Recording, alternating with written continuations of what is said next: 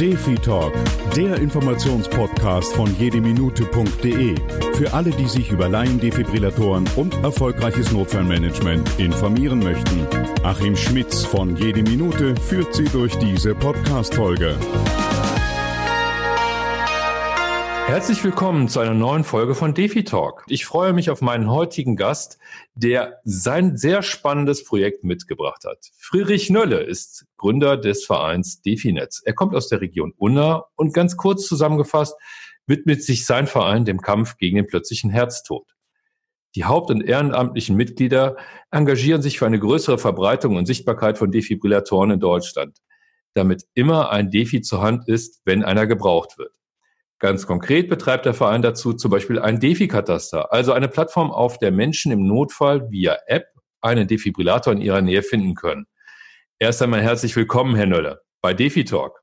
Ja, vielen Dank für die Einladung. Ich freue mich, dass ich mit Ihnen sprechen kann. Ich habe es gerade schon ganz kurz angerissen, aber bitte stellen Sie sich und Definetz e.V. doch einmal selber vor. Ja, wie Sie ganz richtig gesagt haben, mein Name ist Friedrich Nölle und ich bin Vorsitzender des gemeinnützigen Vereins Definetz e.V., den wir vor zehn Jahren in Benölde gegründet haben. Weshalb sind Defibrillatoren so wichtig? Aus einem ganz einfachen Grund. Wenn der plötzliche Herztod eintritt, das heißt, ein Mensch aufgrund eines äh, Herz, äh, einer Herzirritation stirbt, dann gibt es keine Chance, wieder ins Leben zurückzukommen, es sei denn, man hat einen Defibrillator zur Hand, der durch einen elektrischen Schock das Herz wieder zum regulären Schlagen bringt. Wie gesagt, eine andere Chance gibt's nicht. Ein Defibrillator ist zwingend notwendig. Und wenn er nicht da ist, ist das Ergebnis final. Wie viele Defibrillatoren sind in Ihrem Defi-Kataster mittlerweile registriert? Wir haben ungefähr 80.000 Defibrillatoren äh, registriert, davon knapp 18.000 in Deutschland. Ui. 18.000, das klingt ja nun erstmal relativ viel. Ähm, aber wenn Sie sich das so mal überlegen, ist das schon genug oder müssen, müssen es nicht deutlich mehr sein? Ja, das ist immer eine schwierige Frage, wenn man mit Zahlen operiert. Wenn man den statistischen Wert nimmt, dass pro 1000 Menschen äh, ein Defibrillator völlig ausreicht, dann äh, sieht das schon mal gar nicht so schlecht aus. Aber wenn ich mir überlege, dass in einem äh, kleinen äh, Land wie Dänemark die Defi-Dichte vielleicht drei, vier Mal so hoch ist wie bei uns in Deutschland, in Schweden äh, und auch in den Benelux-Ländern viel besser als bei uns, dann scheint es nicht auszureichen. Das Problem ist ja nicht, dass Sie sagen, also ich habe einen Defi auf 1000 Personen, dann würde Ihnen sozusagen äh, beim Fußballstadion bei 40.000 Personen würden 40 Defis völlig ausreichen. Aber wenn die 40.000 über eine Fläche von Brandenburg verteilt sind, dann sieht das mit den Defibrillatoren schon ganz anders aus, denn die müssen ja auch von A nach B ge äh, gebracht werden. Das Problem ist eben, dass wir auch ein Zeitproblem haben. Ja, ich denke auch, das kritisch ist das Thema Zeit, auf das wir gleich nochmal genauer eingehen wollen. Es müsste eigentlich immer einer in der Nähe sein. Ne? Ja, das ist ja auch ein Credo unseres Vereins. Wir sagen immer, äh, wenn wir schon über das Thema Defibrillatoren Planung und Installation reden, äh, es kommt nicht darauf an, irgendwo ein Defi zu platzieren, sondern dem plötzlichen Herztod ist es egal, wo er zuschlägt. Und in dem Fall, wenn es mich erwischt, hätte ich gerne einen Defibrillator in meiner Nähe. Das heißt, da, wo sich Menschen aufhalten, da sollte ein Defibrillator sein. Da, wo der plötzliche Herztod auftritt, da sollte ein Defibrillator sein. Da gehen wir gleich sicherlich auch nochmal genau drauf ein. Ich glaube, Sie unterstützen da auch teilweise Kommunen, wenn Sie ein Defibrillator-Projekt planen. Aber da kommen wir gleich nochmal zu. Ihren Verein gibt es ja bereits seit 2011. Wie sind Sie denn damals zu dieser Idee gekommen? Nun, das führt immer so zu allgemeinem Schmunzeln. Ähm, wenn ich das erzähle, tatsächlich habe ich mich mit einem Freund getroffen, der äh, einen neuen Job hatte und es war tatsächlich zum Essen und es war tatsächlich in einer Kneipe. Wo gründet man sonst Vereine, wenn nicht in einer Kneipe? Ähm, und er erzählte mir, dass er jetzt Defibrillatoren verkauft. Ich muss zugeben, äh, ich konnte das Wort Defibrillator zu dem Zeitpunkt nicht heile aussprechen, denn als äh, von Hause aus Geologe hat man mit dem Thema vielleicht nicht so viel zu tun. Aber er hat mir erläutert, ähm, dass es eben halt Laiendefibrillatoren gibt und dass jeder Mensch einen Defibrillator nutzen kann, der äh, überhaupt nur in der Lage ist, äh, das Gerät von der Wand zu nehmen. Das hat mich letzten Endes überzeugt und in dem Gespräch tauchte die Frage auf, wo stehen die denn überall? Wir saßen zu diesem Zeitpunkt in Unna und äh, er sagte mir, ja, in Köln gibt es ein tolles Projekt und in München in der U-Bahn. Und ich habe gesagt, wo? Hier in Unna, du hast mir gerade erklärt, das muss alles schnell gehen. Äh, wo ist denn einer hier in Unna? Ja, das wusste er natürlich nicht. Und so ist eigentlich die Idee zum Defi-Kataster geboren worden. Und die beiden Fortschritte, die dann daraus er erwachsen sind, ist, muss man nicht eigentlich mal überlegen, wo stellt man eigentlich sinnvollerweise ein Defi hin? Und ist nicht Öffentlichkeitsarbeit, also das, was wir jetzt hier auch machen, ist nicht das gerade das, was die Welt zu dem Zeitpunkt jedenfalls brauchte, damit die Leute überhaupt wissen, dass es A-Defis gibt. Ich wusste es nämlich zu dem Zeitpunkt nicht wirklich. Ähm, jedenfalls nicht, dass es Laiendefibrillatoren gibt und dass man sie auch gefahrlos anwenden kann. Ja, das ist ja auch ein Thema, mit dem wir uns sehr intensiv auseinandersetzen. Unser Motto ist ja auch, gerade jetzt was den Faktor Zeit angeht, jede Minute zählt. Wenn Sie das so hören, jede Minute zählt, was fällt Ihnen dazu spontan ein? Ja, wir haben ein ziemlich ähnliches äh, Motto. Ähm, wir haben leider einen Anglizismus dabei. Das hängt aber damit zusammen, wo das entstanden ist. Es ist Time Matters. Das heißt, es kommt auf Zeit an. Es ist genau das Gleiche. Mir fällt spontan ein, äh, die Geschichte letzten Endes mit meinem Vater, der äh, 14 Tage nachdem ich einen ähm, Kurs mehr oder weniger zufällig gemacht habe in erster Hilfe, nur weil der Kurs nicht voll war, bin ich da reingegangen, äh, den plötzlich einen Herztod erlitten hat. Und alles, was ich gelernt habe, war, dass man schnell handeln muss, dass man die 112 anrufen muss, dass man eben halt äh, reanimieren muss. Und nach sechs Minuten war der RTW bei uns. Er ist geschockt worden. Ähm, offensichtlich war es eine gute Reanimation, um die ganze Geschichte kurz zu machen. Er hat zehn Jahre ohne neurologische Ausfälle ähm, gelebt und ich hatte zehn Jahre länger einen Vater. Ich weiß also, dass es darauf ankommt, schnell und entschlossen zu handeln. Entschlossen im Sinne von nicht warten, telefonieren, reanimieren und hoffen, dass der Arzt schnell genug kommt. Ja, und bis der Arzt kommt, haben wir eigentlich eine Situation, in der wir gerade diese spannenden Minuten haben, in denen es wirklich um Leben und Tod geht. Und idealerweise ist dann ein Defi vorhanden. Und da kommen wir jetzt wieder genau zum Kern Ihrer Idee, nämlich eigentlich mal ein Stück weit auch transparent zu machen. Wo sind denn die Defis, wenn man einen braucht? Das ist sicherlich absolute Stärke von dem Defi-Kataster. Haben Sie viele Nutzer eigentlich registriert? Ja, wir haben mehrere tausend Zugriffe am Tag äh, auf dieses Kataster und auch unsere App ist, äh, müsste ich jetzt nachschauen, aber beim letzten Mal waren es über 10.000 Mal schon runtergeladen worden. Wird ja auch immer weiter aktualisiert und neu entwickelt. Äh, der Punkt ist, ja, Viele Leute greifen darauf zu, häufig, um sich zum Beispiel informieren, beispielsweise in einer Kommune, wo sind denn bei uns die Defis? Tatsächlich werden wir in vielen Fällen angerufen und sagen, wo sind denn unsere Defis eigentlich? Damit man diese Dinge auch in Karten, Stadtplänen, wie auch immer unterbringen kann und die Leute informieren. Und darauf legen wir auch Wert, dass genau das passiert, dass die Leute wissen, wo ein Defi ist. Denn ein Defi, von dem sie nicht wissen, wo er ist, das ist rausgeschmissenes Geld. Das ist wahr. Ja, die Zeit ist extrem knapp, weil man spricht eigentlich immer so von drei Minuten. Ja, drei Minuten. Es, es, gibt ja diese Geschichte, dass man sagt, pro Minute verlieren wir zehn Prozent der Leute, die einen plötzlichen Herztod erleiden. Das heißt, nach zehn Minuten lebt keiner mehr. Das Problem ist aber dann erst gegeben, wenn keine Reanimation stattfindet. Bei guter Reanimation kann man es durchaus auch länger schaffen. Aber das setzt eben dann voraus, dass auch wirklich jemand unterbrechungsfrei den Patienten reanimiert, also Herzdruckmassage und ähm, wenn es denn möglich ist, auch Atemspende. Aber tatsächlich bleibt es dabei, äh, das Zeitfenster ist extrem kurz. Genau. Also ich kenne auch so eine Statistik, die auch die deutsche gesetzliche Unfallversicherung verwendet, nachdem dann wirklich äh, die ersten drei Minuten der Einsatz des Defis auch eine übergeordnete Rolle spielt. Natürlich schon sofort mit der Reanimation beginnen. Ja, ja, klar. Und dann haben die Menschen doch noch eine, eine vernünftige Chance zu überleben. Wenn Sie sich jetzt so mal die letzten Jahre anschauen, seit 2011, sehen Sie da Fortschritte innerhalb von Deutschland, was jetzt auch die Versorgung angeht? Oder sind wir da, haben wir da immer noch einen riesigen Nachholbedarf? Äh, also wir haben immer noch Nachholbedarf, also insbesondere in ländlichen Bereichen, in denen eben halt der RTW lange Zeiten hat, bis er am Einsatzort ist.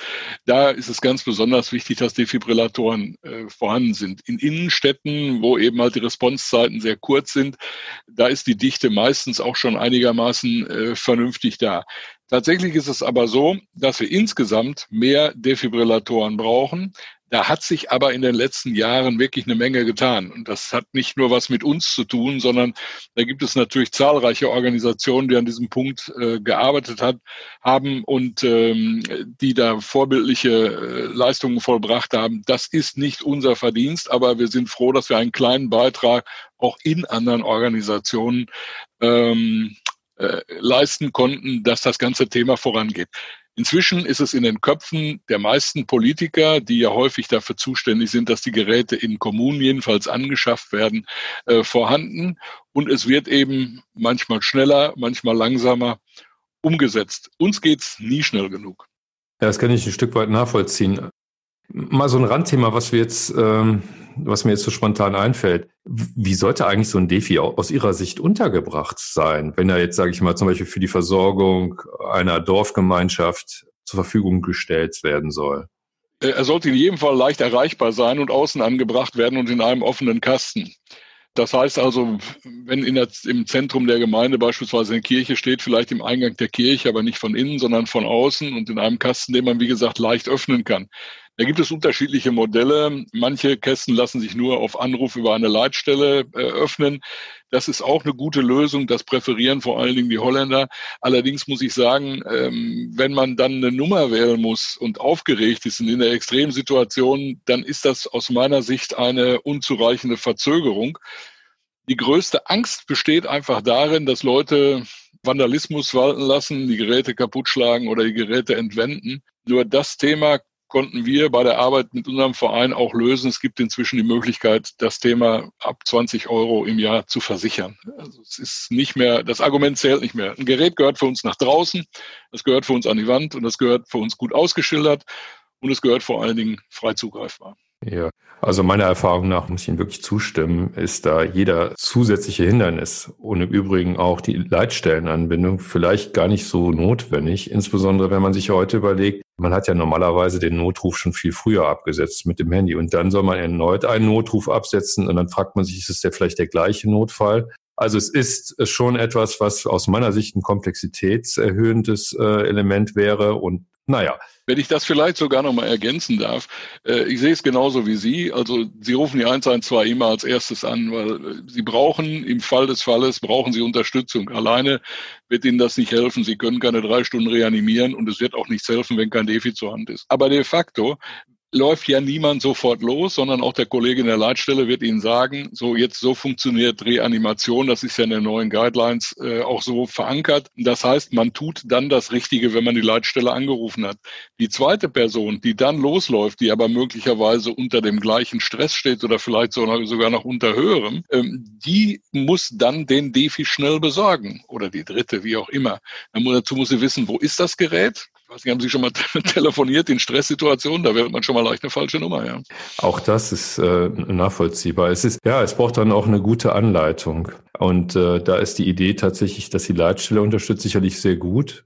Naja, einige Defibrillatoren machen das natürlich auch ganz gut von der Unterstützung her. Äh, das stimmt, aber der, der erste Schritt ist ja der, Sie rufen die Leitstelle an und haben noch keinen Defibrillator. Sie laufen ja nicht los und holen erstmal einen Defibrillator. Und wenn da der äh, Disponent beruhigend eingreifen kann und sagen kann, äh, oder erst auch schon mal abklären kann, handelt es sich überhaupt beim plötzlichen Herztod, ähm, die Leute beruhigen kann und anweisen kann, dann ist das hilfreich. Also ich kenne konkrete Beispiele und konkrete Leute, die durch Telefonreanimationsanleitung äh, wirklich überlebt haben. Darunter ein vierjähriges Kind in Hamm. Die kenne ich persönlich. Ich weiß das auch von anderen, aber die kenne ich jetzt persönlich. Defi Talk, der Informationspodcast von jedeminute.de. Wird unterstützt von der Zoll Medical Deutschland GmbH, dem führenden Laiendefibrillatorhersteller. Für wirksame Wiederbelebung mit Feedback-System. Ja, das sind die schönen Erfolgsgeschichten, über die wir uns auch immer persönlich sehr freuen, wenn es dann gelingt, wirklich einen Menschen zu retten.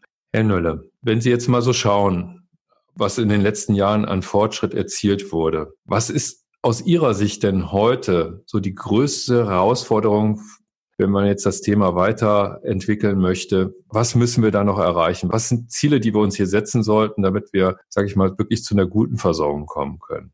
Es ist im Grunde genommen das alte Thema, das wir jetzt gerade auch bearbeiten. Wir müssen den Menschen klar machen, es gibt Defibrillatoren, und man kann sie im Notfall einsetzen. Und zwar nicht irgendjemand, sondern jeder. Dazu ist eben halt Öffentlichkeitsarbeit zwingend notwendig. Dazu gehören die Hilfsorganisationen, dazu gehören die Medien, dazu gehört das persönliche Gespräch. Alles, was weiterhilft, anderen Menschen zu erklären, auch Beispiele, Geschichten, dass die Defibrillatoren Menschenleben retten. Das ist für uns das Allerwichtigste, an dem wir arbeiten müssen. Denn bei allem Optimismus, das viel besser geworden ist in den letzten zehn Jahren, kann ich Ihnen sagen, wenn ich in Dortmund, in München oder in Hamburg über die Straße gehe und frage Leute, was ist ein Defibrillator, da bekommen sie öfter Kopfschütteln äh, oder Achselzucken, als ihnen lieb ist. Ja, man hört auch immer wieder von diesen Themen, dass Menschen sich schwer tun, auch Verantwortung in dieser Notfallsituation zu übernehmen, vielleicht auch aus Angst. Natürlich, natürlich aus Angst. Und deswegen, deswegen sind wir gerade sehr engagiert, sozusagen das Thema von der ist ein schwerwiegendes Thema. Wir reden ja letzten Endes auch über den Tod von Menschen. Aber es trotzdem aus der Ecke rauszunehmen und zu sagen, ja, das ist aber eine gute Sache, das ist eine tolle Sache, das verändert das Leben, wenn man da was machen konnte, wenn man da jemandem helfen konnte. Und wenn man jemandem nicht helfen konnte, dann weiß man wenigstens, dass man alles versucht hat und auch das verändert das eigene Leben. Aber es ist schon richtig, in so einer Situation stehen viele Leute drumherum, gucken sich gegenseitig an und warten, dass der andere was tut. Deswegen ist es aus meiner Sicht ganz wichtig, dass man den Leuten die Eigenverantwortung sozusagen nahelegt und ihnen klar sagt, einer muss das Thema in die Hand nehmen. Einer in der Gruppe, getreu dem Motto auf jedem Schiff, das dampft und segelt, ist einer, der die Sache regelt. Und der muss sagen, so, du rufst jetzt die 112 an, ich mache Reanimation, du holst noch ein paar Passanten, du schickst die Leute weg, die hier nichts zu tun haben und dann geht das los. Weil anders funktioniert es nicht. Es ist keine basisdemokratische Entscheidung, Leben zu retten, sondern das geht nur per Anweisung und per Machen. Sehr, sehr gut nachvollziehbar, was Sie da sagen. Es ist auch unsere Auffassung, dass dort vor allen Dingen die Menschen ein Stück weit ja, die Angst genommen wird. Denn man kann ja eigentlich auch nichts falsch machen, außer man tut nichts. Und das ist, glaube ich, etwas, was vielen einfach abgeht und die denken immer, sie haben ein Risiko, wenn sie Verantwortung übernehmen, ne, laden sich möglicherweise Schuld auf, wenn sie was falsch machen. Aber die größte Schuld ist, nichts zu tun, aus unserer Sicht. Wenn ich da an der Stelle auch noch mal was ergänzen darf. Ich bin mal in einem Interview gefragt worden bei einem Radiosender, ja, warum machen Sie das denn? Man kriegt ja gar nicht jeden zurück und ist das denn alles sinnvoll? Und wir haben dann eine, eine Webseite aufgesetzt, die heißt Surviving-SCA, also Überleben-SCA wie Sudden Cardiac Arrest. Ähm, diese Webseite macht nichts anderes, als weltweit Beispiele zusammenzutragen aus Zeitungsausschnitten von Menschen oder auch Videoaufzeichnungen von Menschen, die den plötzlichen Herztod überlebt haben. Und da kann man erkennen, es gibt den Schaffner in der Eisenbahn, der also jemandem das Leben gerettet hat. Es gibt die Mutter, die ihrem Kind das Leben gerettet hat. Es gibt das Kind, das einem Kommilitonen das Leben gerettet hat. Es gibt über tausend Beispiele auf dieser Seite von erfolgreichen Reanimationen. Und man kann sich die Leute angucken. Da sind Berichte bei. Wie gesagt, ist alles aus Medien übernommen. Man kann sich das angucken und man sieht, dass es einfach ist und dass es auch erfolgreich ist und dass es wichtig ist. Man muss ja vielleicht sich auch noch eins vor Augen halten. Wenn ein Mensch aus dem Leben gerissen wird, für den einzelnen Menschen ist das die eine Sache, das ist schlimm, weil sein Leben ändert. Aber es ist ja davon betroffen eine ganze Familie, Freunde, Arbeitskollegen. Das heißt, der plötzliche Herztod trifft nicht nur einen Menschen, sondern er trifft eine ganze Gruppe. Und deswegen ist es sinnvoll, ich hasse es, das zu sagen, aber auch aus wirtschaftlichen Überlegungen, ökonomischen Überlegungen, den plötzlichen Herztod zu bekämpfen. Das ist manchmal wichtig, solche Argumentation auch zu haben, wenn Sie mit Unternehmen reden, die sagen, naja, was sollen wir bei uns im, im Unternehmen mit dem Defibrillator? Ich finde, das, was Sie gerade geschildert haben, mit den vielen Fällen, wo wirklich ein Defibrillator auch erfolgreich eingesetzt werden konnte und wo wir Menschen retten konnten, das sind doch die Geschichten, die uns doch Mut machen sollten, die da vielleicht dann dazu beitragen, dass Menschen sich diesem Thema annehmen und sagen, gut, das ist etwas, was uns auch persönlich betreffen könnte. Lass uns doch hier auch einen Beitrag leisten. Lass uns vielleicht auch mehr Interesse ja, zeigen für, für Erste Hilfe. Lass uns da ein bisschen mehr engagieren. Ja, das ist Fall. etwas, was zusammengehört aus unserer Sicht. Man muss sich vor Augen halten, dass jeder Mensch im Laufe seines Lebens in etwa acht Leute oder acht Personen aus seinem Umfeld, also Familie, Arbeitsbereich, an dem plötzlichen Herztod verliert. Das ist kein Thema, das irgendwo im Nowhere stattfindet. Das ist etwas, was uns alle konkret angeht. Und jeder, den Sie fragen, wird irgendjemand wissen, der plötzlich und unerwartet, wie es dann in der Zeitung steht, verstorben ist. Jetzt würde ich gerne noch ein Stückchen von Ihren neuen Projekten oder überhaupt Projekten erfahren. Woran arbeiten Sie aktuell? Ja, wir haben ja eine Vielzahl von Projekten. Allerdings sollte man nicht annehmen, dass wir äh, sozusagen einen großen und breiten Blumenstrauß äh, haben. Wir sind ja nach unserer Satzung verpflichtet, genau an drei Themen zu arbeiten. Das erste ist das Defi-Kataster. Da sind wir dabei, permanent Qualitätssicherung zu betreiben, die Eingabequalität zu verbessern. Da gibt es eben halt viele Aufgaben, die da auf uns warten. Wir haben das Ziel, dass eine Datenbank national eingerichtet wird und nicht wir von Definetz alleine die betreiben, sondern dass möglichst alle Institutionen auf eine Datenbank zugreifen. Wir haben äh, andererseits äh, Projekte mit äh, Städten, die äh, Nutzen aus dieser Datenbank ziehen, indem sie die Daten in ihre Leitstellen einpflegen. Wir haben, um bei der Datenbank zu bleiben, wir haben auch die äh, Möglichkeit, dass Städte sich in unsere Datenbanken äh, einspeisen, das heißt, ihre Daten bei uns einzugeben. Das ist also ein, ein permanenter Prozess. Das zweite Thema, das wir bearbeiten, ist äh, satzungsgemäß, dass wir eben halt Planung machen, also neben der Dokumentation. Das erste, was ich gesagt habe, Planung machen. Planung bedeutet, dass wir sagen, wohin muss eigentlich ein Defi? Nehmen Sie ein Beispiel. Früher ist das so gewesen, sind die Leute losgegangen, ging der, was weiß ich, Feuerwehrhauptmann mit dem Bürgermeister und dem DRK-Chef einmal durch die Gemeinde und haben gesagt, da muss einer hin, da muss einer hin, da muss einer hin. Ohne die Expertise der Leute in äh, Abrede stellen zu wollen, aber wissenschaftlich ist das nicht. Das heißt, wir haben Strategien entwickelt, die wir auch weiter verfolgen. Nach welchen Kriterien muss in einer Stadt ein Defi installiert werden? Und das ist das Kriterium der Erreichbarkeit. Wie schnell kann ich ein Defi von A nach B besorgen und wie kann ich eine Kommune so abdecken, dass das möglichst schnell geht und dass möglichst viele Leute innerhalb von drei Minuten von einem Defi erreicht werden. Wir haben auch in dem Bereich noch viele andere Ideen. Also Sie haben vielleicht davon gelesen, dass wir vor knapp acht Jahren die Idee äh, geboren haben, Defibrillator mit einem äh, Kopter zu äh, bewegen, also mit einer Drohne zu bewegen, von A nach B. Das ist ein Projekt, das an vielen Stellen inzwischen weltweit übernommen wird und weiterentwickelt wird. Die Idee stammt von uns. Wir sind auch heute noch in verschiedenen Gremien dabei, um diese ganze Geschichte voranzutreiben, aber wir sind ja kein Entwicklungsbüro. Wir verstehen uns eher als eine Organisation, die über Dinge äh, nachdenkt. Wir versuchen Kommunen, um ein weiteres Beispiel zu nennen, zu ermutigen oder auch Einzelpersonen zu ermutigen, ein Defi zu installieren und bieten da an verschiedenen Stellen Unterstützung an. Das machen wir mit einem kleinen Projekt, bei dem sozusagen der Bürger sich melden kann und sagen, wir meinen, da muss ein DEFI hin und dann versuchen wir die Finanzierung einer solchen Geschichte mit zu unterstützen, Sponsoren zu besorgen, wobei wir keine DEFIs verkaufen, die können sich aussuchen, was sie wollen, aber wir versuchen das Ganze, die ganze Organisation zu machen, eine Schulung vor Ort zu organisieren, Presse vor Ort zu organisieren. Das ist dann eben halt konkret einen Defibrillator äh, an einem Ort unterzubringen. Ja, und der dritte Bereich, an dem wir arbeiten, das ist der Bereich Öffentlichkeitsarbeit. Das tun wir an verschiedenen Stellen. Und zurzeit bereiten wir, lachen Sie mich bitte nicht aus, eine äh, Ausstellung mit vielen Playmobil-Figuren vor. Ähm, diese Ausstellung zeigt Situationen, in, früh, in denen Frühdefibrillation sinnvoll ist. Es wird eine große Ausstellung, eine didaktische Ausstellung mit sehr viel begleitendem Material, die an Schulen, Sparkassen, ähm, Gemeindeverwaltungen installiert werden sollen, wo man das ganze Thema feststellen kann. Das wird im nächsten Jahr touren, bundesweit, so Gott will, in äh, zehn verschiedenen Ausführungen. Die einzelne Ausstellung ist äh, sehr, sehr groß. Also ich würde mal sagen, wir haben ja, wir sind noch nicht fertig mit der Planung, aber sagen wir, unter 12, 14 Quadratmeter wird da nichts stattfinden. Wobei das immer Einzelvitrinen sind, in denen eine bestimmte Situation dargestellt wird. Also nehmen wir mal das Beispiel äh, Schule. Da wird dann gezeigt, A, also wo sollte der Defibrillator hängen? B, was ist da schon passiert? Das heißt, man findet einen Klick beispielsweise auf konkrete Situationen, in denen in der Schule bereits jemand gerettet worden ist. Dann wird gezeigt, wie man das Ganze vermeiden kann, wie man das Ganze verbessern kann. Das heißt also, es sind in sich abgeschlossene Einheiten von jeweils einem Quadratmeter, Meter mal Meter in denen das alles dargestellt wird.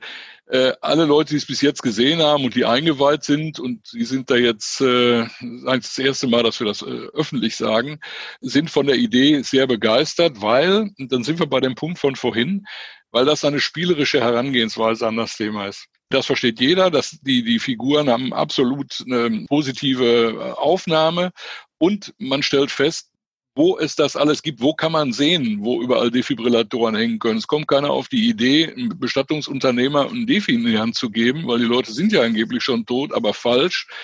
Tatsächlich sind das die Leute, bei denen sozusagen während ihrer Aktivitäten, um die Veranstaltungen zu sagen, tatsächlich sehr viele Leute unter der Stresssituation, Hitze, Kälte, emotionaler Stress, tatsächlich auch am plötzlichen Herztod äh, versterben. Das kann man alles in so einer Ausstellung darstellen und zwar kompakt. Vom Sportverein und vom, äh, vom Jogger, der sich übernimmt, bis zum Fußballer.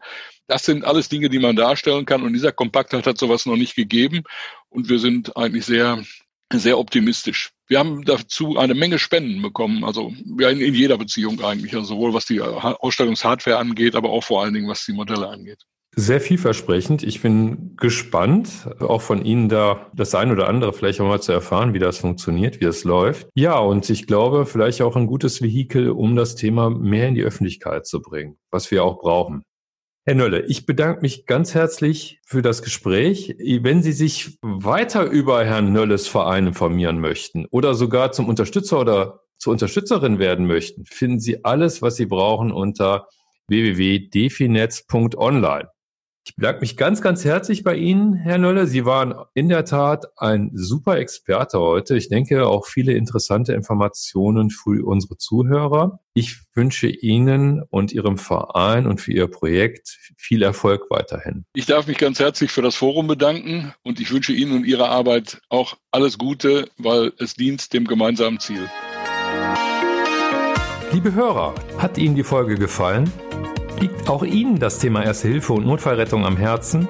Als Abonnent verpassen Sie keine Folge. Durch eine positive Bewertung helfen Sie mit, dass die Erste Hilfe und Notfallrettung eine höhere Aufmerksamkeit erhält. Wir würden uns sehr freuen, wenn wir dadurch mehr Menschen motivieren, Erste Hilfe im Notfall zu leisten. Denn jede Minute zählt in einem Notfall. Informationen und eine Zusammenfassung des Podcasts finden Sie auf jedeminute.de. Wir bedanken uns herzlich für die Unterstützung der Zoll Medical Deutschland. Bis bald, Ihr Achim Schmitz.